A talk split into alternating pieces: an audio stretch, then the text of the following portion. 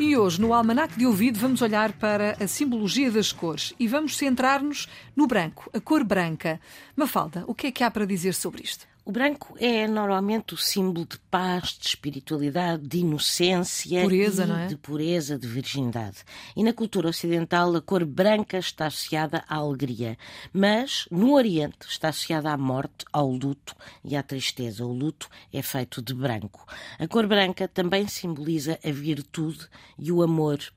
E na linguagem das cores, acredita-se que é uma cor que sugere a libertação, que ilumina o lado espiritual e restabelece o equilíbrio anterior, interior.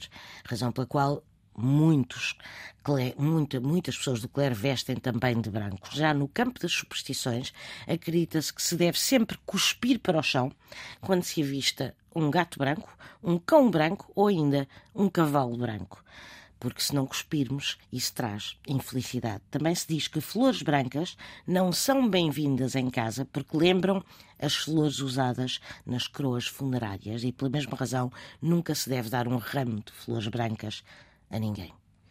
Muito bem, obrigada pelas explicações. Mafalda Lopes da Costa é assim, o Almanac de Ouvido, sempre a esta hora na Antena 1 e quando quiser também disponível para ouvir na RTP Play.